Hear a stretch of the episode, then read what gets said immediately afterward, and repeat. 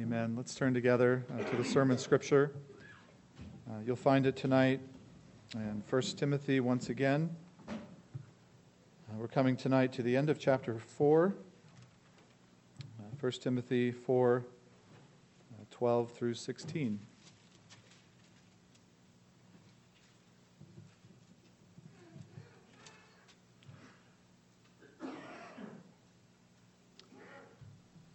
Church, hear now God's inerrant word.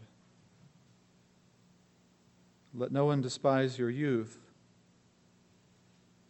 but be an example to the believers in word, in conduct, in love, in spirit, in faith, in purity.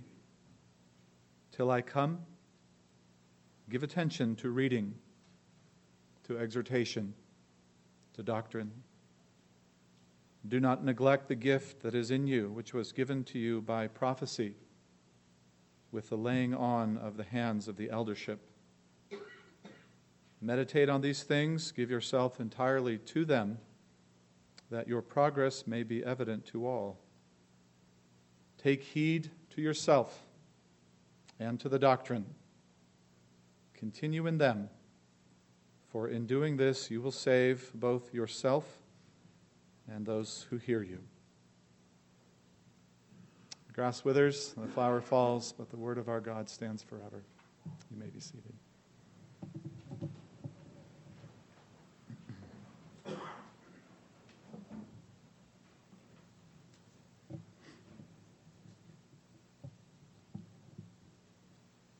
Shall we pray?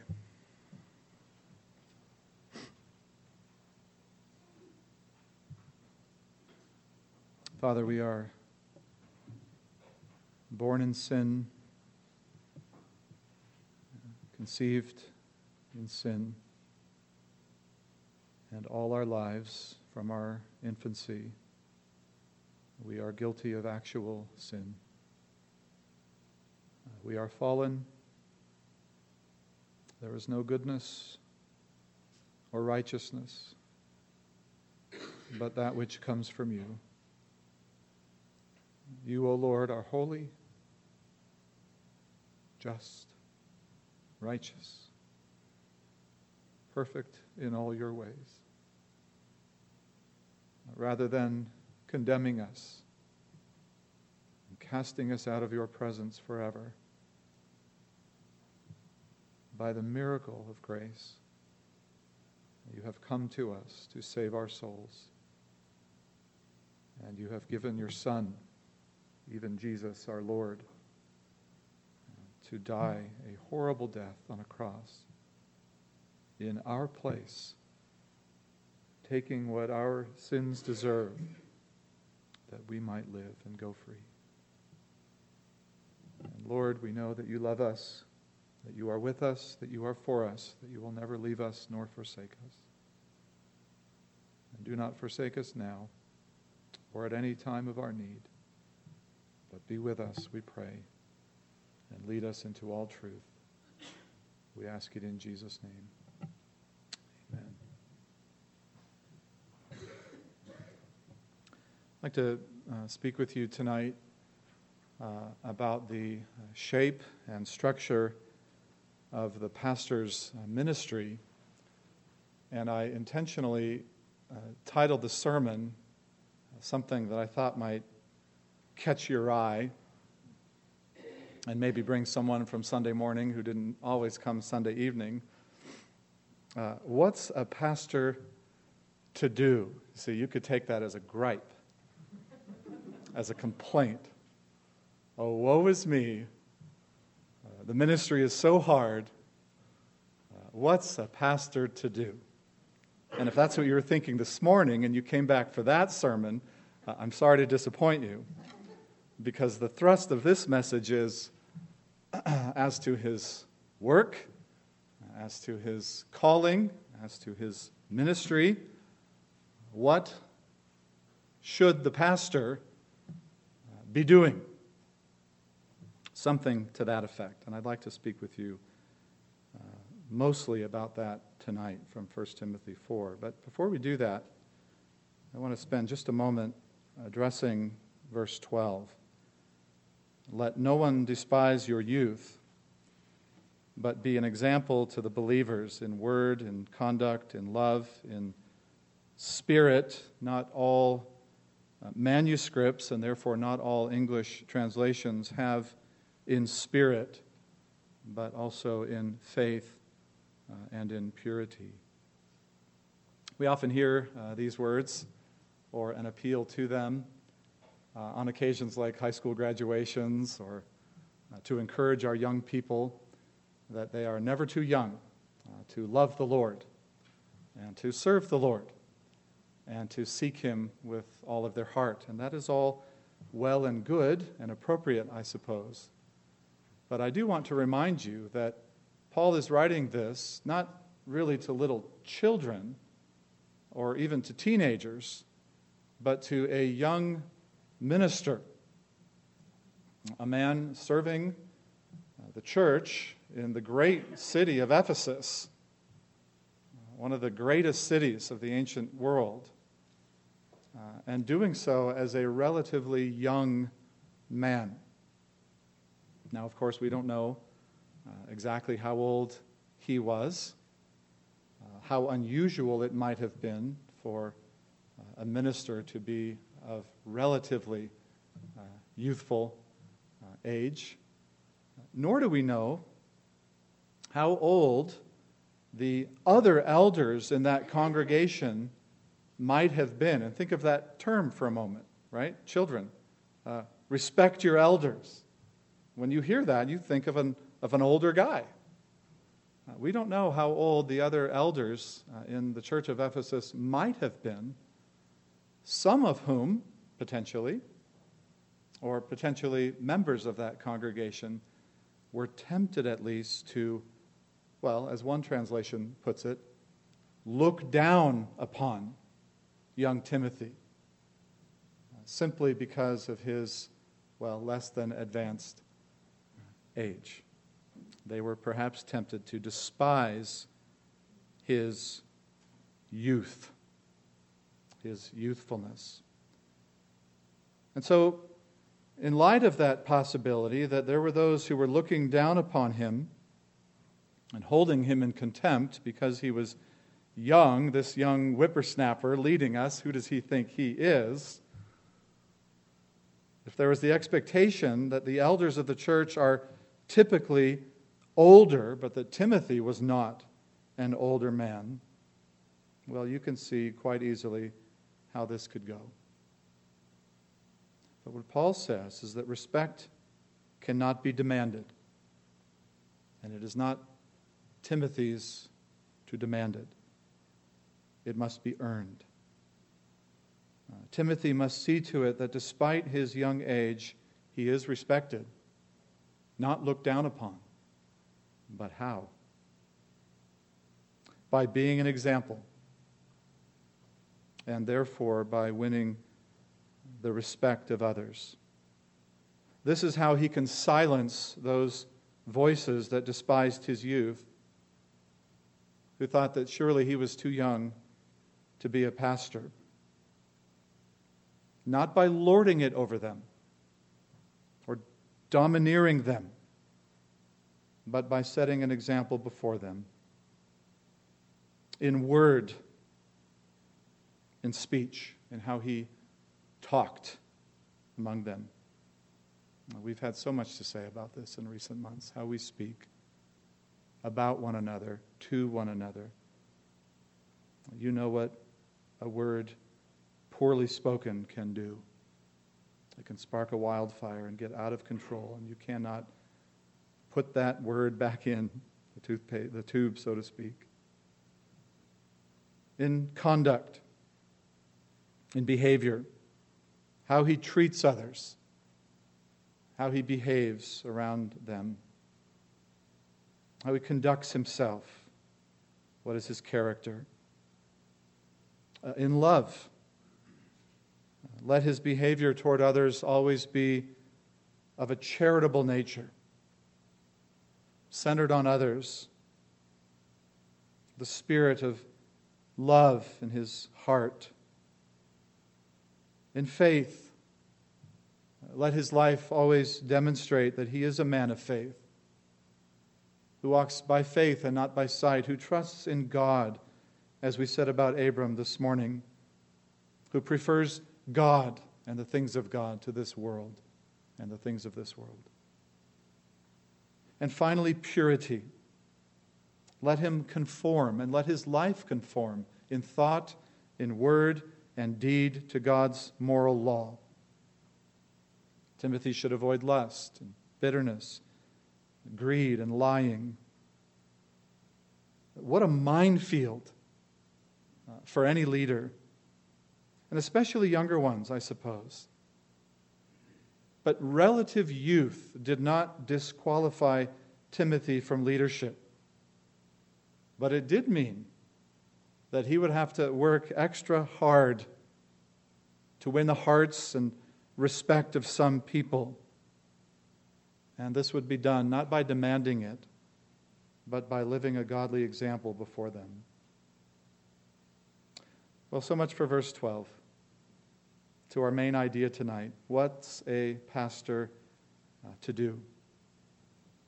What is the shape and structure of a pastor's ministry? What does it look like? There's a scene in the film, uh, many of you, I'm sure, saw it uh, Dead Poets Society. Robin Williams is playing a New England uh, prep school uh, teacher uh, of English. He begins a class by asking a young student to read the introduction to a text on English poetry. And the student begins reading, but after a few lines, Robin Williams, or his character, interrupts him and tells him that what he is reading is all wrong. Rip out that page, uh, he tells the student. The student smiles. Of course, the teacher is joking. No, rip it out rip out that page of the book. Well, one, one doesn't have to tell a classroom of adolescent uh, boys more than twice to begin ripping out pages from their textbooks. So he rips the page out of the book. His fellow students uh, do the same. I love that scene. I love that the beloved teacher is willing to tell his students, you know, uh, I want you to get rid of that page it's not only not helpful, uh, it's counterproductive. And you'd be f- better off by far without it. And I would just as happily tell you, and I believe I have told you before, that there is a page in your Bibles that is all wrong as well, and that it too uh, ought to be ripped out. Now, I checked, and I have not ripped that page out of my own Bible, so I'm speaking very hypocritically tonight. I'm too afraid to rip it out. And after all, it serves the purpose of this illustration. But it doesn't belong in the Bible. It's the only page in the Bible the Holy Spirit did not put there. It's the page, of course, that separates Malachi from Matthew. The empty page between your Old and your New Testament that suggests so powerfully, however subtly, that when one moves from Malachi to Matthew, from the Old Testament to the New Testament, that one is crossing a great divide, a great frontier, that one is moving from one spiritual world into another, from one way of looking at faith to another. But the Bible never teaches us that. It, never teaches us to look at the first 39 books of the Bible in any way other than as the living Word of God, to be believed and obeyed. And the blank page, if you have it, between Malachi and Matthew, suggests something the Bible itself never does. It's very important that when we read in the New Testament that Holy Scripture is God breathed, it is inspired by God and useful for teaching and training in righteousness. The Scripture being referred to was, by and large, what we call today the Old Testament. And Christians are, by and large, today, as a rule, quite ambivalent about the first 39 books of the Bible. Uh, they believe, by and large, that what is called the Old Testament presents a preliminary and inferior stage of religious development, that it's a historical background against which the New Testament can be understood and appreciate, appreciated, but not much more. Important as those books might be, the Old Testament is obsolete in that view.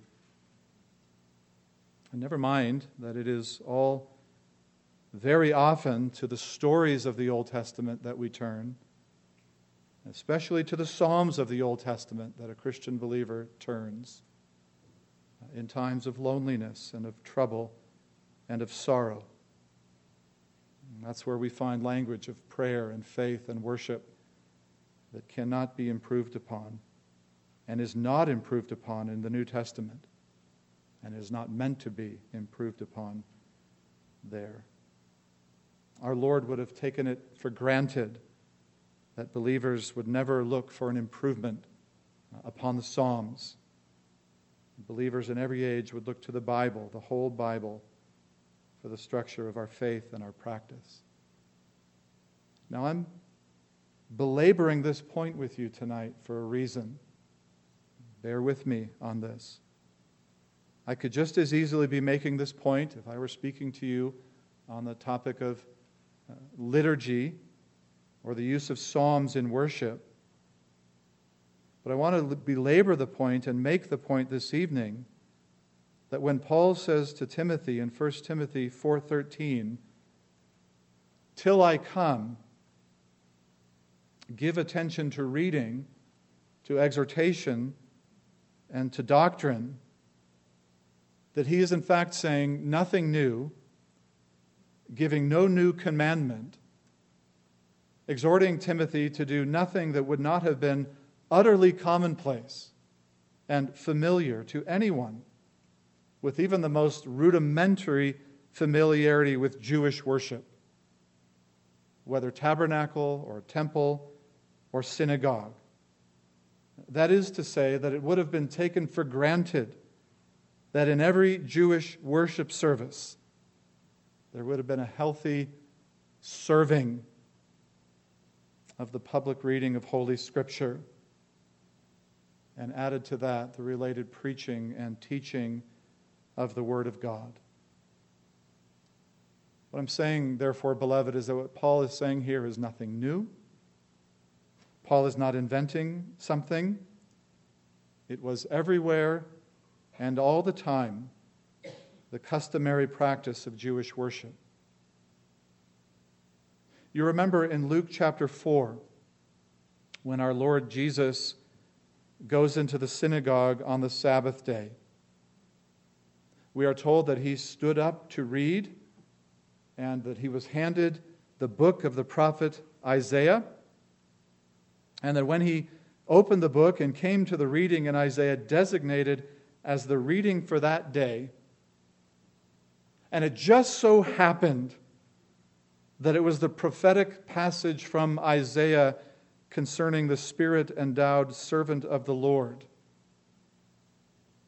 And that when Jesus had read those words and finished his reading and handed the book back to the attendant and sat down, he was doing nothing different than what would have happened at untold thousands of services Again, whether tabernacle or temple or synagogue or any special service through all of Israel's history.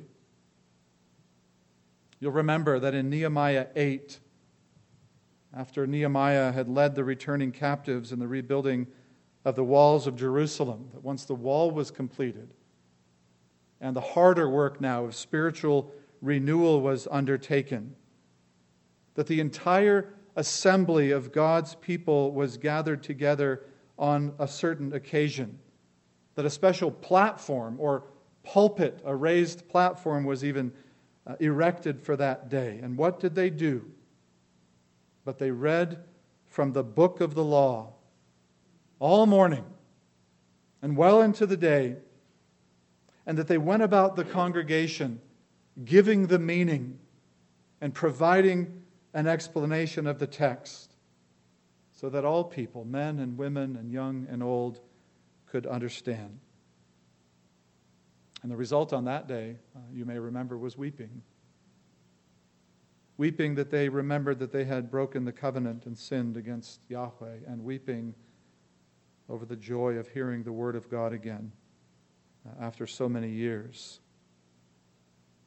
And that this continued to be the practice of the early church is clear from the instructions provided in manuals like the Didache, which has been dated to 125 BC. And this is what we read there quote, And on the day called Sunday, all who live in cities or in the country gather together to one place, and the memoirs of the apostles or the writings of the prophets are read as long as time permits. Then, when the reader has ceased, the president, elder, I suppose, verbally instructs and exhorts to the imitation of these good things. What a window into the early church's worship, modeled, incidentally, upon synagogue worship, and reflecting precisely what Paul says here. Let there be public reading of Scripture, exhortation, and teaching or doctrine. And now I have to tell you, beloved, and I tell you by way of lamentation, that we live in a sad time in the history of the church, at least as far as American evangelical churches go. For we live in a time in which the public reading of Scripture has been nearly eliminated from Christian worship services. The average evangelical service today contains relatively little prayer, little confession of sin, and to be sure, little reading of the Bible. The average service that I became familiar with usually began with a prolonged time of praise and worship. By that, what is meant is music and singing with very little, if any, scripture or prayer. Now, once the pastor comes, there is, of course, a sermon passage that is read and preached from. But aside from that, the service is largely music dominated, leaving little time for public reading. I had become very accustomed to this. I didn't know any different until I began to study Reformed worship and attend Reformed churches. Uh, needless to say, not only did the praise band give way to the piano and the screen give way to the hymnal, but I immediately noticed the preponderance of scripture reading in the worship service. And in my ignorance, I had never heard of a call to worship or a call to confession or an assurance of pardon. There was the sermon passage, often supported by additional passage from the Bible, either Old or New Testament. It reminds me of a story uh, my graduate advisor told us students years ago. He was, before he was a professor, he was a, a rural pastor of a church in North Carolina where he preached for a number of years. And every Sunday, there would be included in the liturgy readings from the Old Testament uh, the Gospels, and one of the epistles.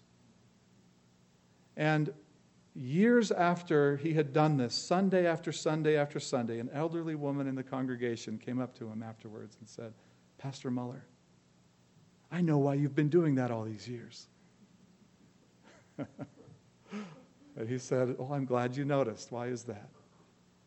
Well, it's, it's just how you preach. There is the promise of God from the Old Testament, the fulfillment of God in Christ from the Gospels, and the interpretation and explanation of that from the epistles.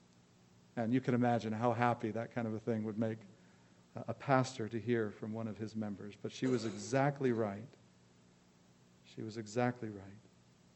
But the point is, is that the worship service that I came to appreciate and love was saturated with Scripture, Old and New Testament, from beginning to end. And what did that mean? But that God was continually speaking in the service to his people. Dear friend, isn't that, after all, what we believe that the Bible is? It is the Word of God, it is the very voice of God to his people, whose voice we hear when the Bible is read. And shouldn't we delight and rejoice to hear his voice above all others? Isn't it remarkable then, not in a good way, that we can apparently find the Bible boring and uninteresting and irrelevant? That we call that formal liturgy if the Bible is being read in church. How can that be? If the Bible is really God's voice to us, speaking to us. Now, you'll hear a lot of people complain, I know. I don't like a liturgy. I don't like that high church stuff. Uh, it's stuffy and formal and overly fixed. And I have to be honest, in my teens and early 20s, that resonated with me. Then I started attending churches that some people would call liturgical or formal. And the only thing I found is this they included a whole lot more Bible reading than I had become accustomed to. And because I loved the Bible, I loved hearing it read in church. It was a delight to the soul. Heather will remember I spent the first weeks and months in church weeping with joy to hear the scriptures read. And in time, I came to understand why. If we sing for 30 minutes straight, we are dominating the service. We're doing all the talking.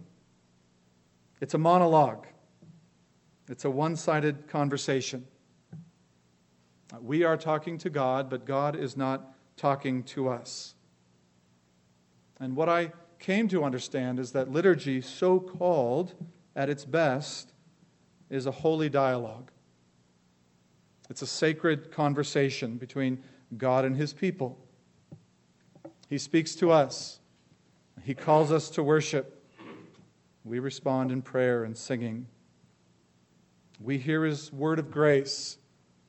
We respond with gratitude and with gifts. We hear his good news and his call to holiness and obedience. We respond with prayers and songs of dedication and renewal. God has given the first word in his call and the last word in his blessing. But in between, God speaks and we speak, and God speaks and we speak. A holy dialogue. And it is astonishing, truly to live at a time when preference has taken over and it rules over substance, when worship is dominated more by a sense of style than the objective standard of the Word of God. Now, I'm not holding back, obviously, from you tonight my convictions, but I believe they are born out of and based upon God's Word and observations of tragic weakness in evangelical worship in our day, where the Bible has largely been removed, and you largely have Bible less worship services. It is no wonder then you have largely Bible less Christians. So, what's a pastor to do? Well, Paul says, and remember, he was coming however long it was delayed, till I come. Give your attention to these things. Now, every other time that the word reading, the word translated here, reading, is used in the New Testament, it is used in the context of the public reading of the Old Testament scriptures. And so it really is with good reason that a number of translations render this give attention not merely to reading, but to the public reading of Scripture. And exhortation or preaching uh, includes giving the sense of the Scripture, providing its meaning, and applying it to people's lives, warning them against sin and error, encouraging and challenging them to step out in faith in different areas of life. And haven't we seen this week by week in our Genesis sermons? As important as it is to read the passages, as powerful as it is simply to hear the Word of God read, it is, not necess- it is necessary but not sufficient to merely read the Bible. We must also preach it, explain it, give the sense and the meaning and apply it. See what lessons of faith are to be learned. And doctrine, of course, teaching. Now that means to provide instruction in the basic doctrines of Scripture. And all of this is important for any number of reasons. First, especially for a young preacher like Timothy, it demonstrates to a congregation that the minister stands under the authority of the Word of God, that his authority derives from God, and that he points his people to the same ultimate authority. He models for his people an approach to the Bible, reverence for the Word of God, and submission to it. And that's true not only for young leaders, but for all leaders in the church who gain proper respect by demonstrating that they themselves are yielded to the authority of God's word. And they urge their followers to do the same. Further, he is not to neglect, verse 14, this gift. He is to stir it up to use a phrase found elsewhere, to fan it into flames, to develop it even further. And Paul reminds him of a very solemn occasion. We might say his ordination.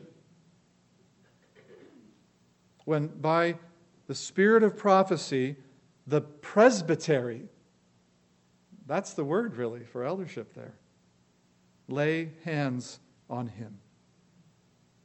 I remember that occasion uh, like it was yesterday in my life. It is a solemn reminder. In effect, remember your ordination. Remember when the elders laid hands on you, what was prophesied over you. You were set apart for this, equipped for this, given gifts for this by God Himself, His people confirming. But you see that in every way, the minister is to have an utterly word centered ministry. He's to read the Bible. What a thought. When you call a pastor, one of the things you say to that man is, We want you to come here and we want you to read the Bible. Read it to yourself and read it to us. He is to explain it and apply it. He's to instruct them in its basic teachings. It's to be his business, his ministry, his life. He's not to depart from it for any reason, not for fads or gimmicks or novelties or trends. This is to be the heart of his ministry at all times, whether in season and out of season, Paul will say in 2 Timothy chapter 4, whether it is particularly popular or not, acceptable or not, largely bearing fruit or not. He's to read the Bible and preach the Bible and teach the Bible always and in every way. That's his ministry. That's its shape. That's its structure. It is word based. He's not to neglect that gift. Verse 14, he's to fan it into flames. And Timothy is to meditate on this. Isn't that something? Timothy was to receive Paul's letter, and he was to study it carefully and take it very seriously, to think long and hard on what Paul was saying to him as if it was Scripture itself. For that is what it was. And notice how thoroughly all consuming this call is. Timothy, give yourself entirely to these things. It's all consuming, all encompassing, all life defining. Minister must be very careful that entanglements do not interfere with his commitment to the word based ministry. Which means at least one thing that there will be sufficient time for study, sermon preparation. But he is to make progress in these things in a way that is evident to all, I suppose, especially to those who looked down upon his youth. And, beloved, isn't that encouraging? Isn't it a reminder that if Timothy was to make progress, that even the best of us still have something to learn, still have a ways to go, still must grow we said it with Paul. Uh, none of us are born experts. He's to make progress. And it's very clear what that means. The final verse, verse 16, reminds us that we must avoid the dichotomy of thinking that we can preach good sermons and neglect our personal lives on the one hand, or that we can pay attention to our personal lives but fail in preaching on the other. For he says, Take heed to yourself and to the doctrine. How often has it happened that a pastor fails to take heed to himself? He neglects his soul. He neglects his spiritual progress, his growth in grace. He doesn't see to it that his sins are repented of, that he keeps short accounts with God. How often has this happened?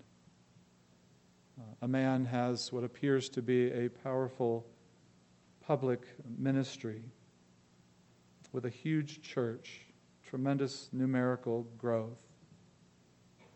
But inside, all is not well.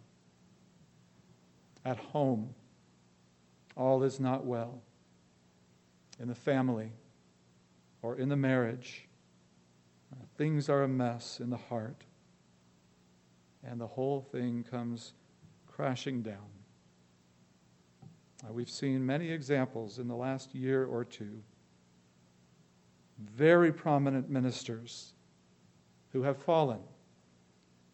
Not because they couldn't preach, but because they had neglected their wife, couldn't stay off alcohol, or bullied their elders, or found comfort in another woman's arms. Take heed to yourself, Paul says. Uh, don't think that you can concentrate only on your public ministry. You are setting yourself up for a fall. And doctrine, two, teaching. The pastor's preaching ministry and right faith, that too must not be neglected. It must be maintained. And here is the final promise. If you continue in this, if you continue in these things, young Timothy, you will save both yourself and those who hear you. It's something, isn't it? Ultimately, only God saves, of course. But don't you get a sense of what Paul is saying? And he can say this, of course, because faith comes by hearing, and hearing by the word of the Lord. A man must preach the gospel if his hearers are to be saved. And we often forget that there is a spiritual battle going on here. We often forget what is at stake in our church and in our ministry and in our preaching. And Paul says, Timothy, it is nothing less than the eternal souls of men. And if you will take these things to heart and continue in them, well, it will serve ultimately to save him and to save those who hear him. That's breathtaking. That is how monumentally important the pastoral ministry and preaching is. That it can be said that by faithful living and preaching, the minister and the hearer can be saved as they are directed to the real Christ and to the true gospel. But conversely, it can also be said, as has been demonstrated throughout history, when there is corruption in the lives of ministers, when there is not the right preaching of the Word of God, you will condemn yourself and your hearers.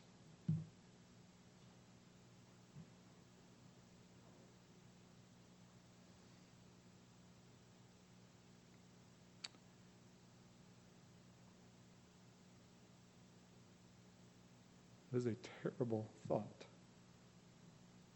Listen to what Calvin said. Uh, it is no ordinary spur to excite the thoughtfulness of pastors when they learn that their own salvation, as well as that of the people, depends upon their industry and perseverance with which they devote themselves to their office. Amen. May God have grace and mercy on us. Let's pray.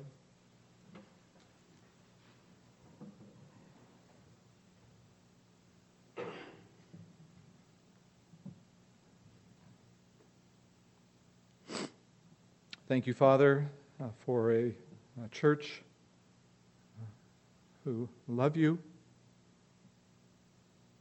who love your word and come to hear it. Save him who preaches and those who hear by directing our hearts to the true Christ who gave himself for our souls. We ask it in his name.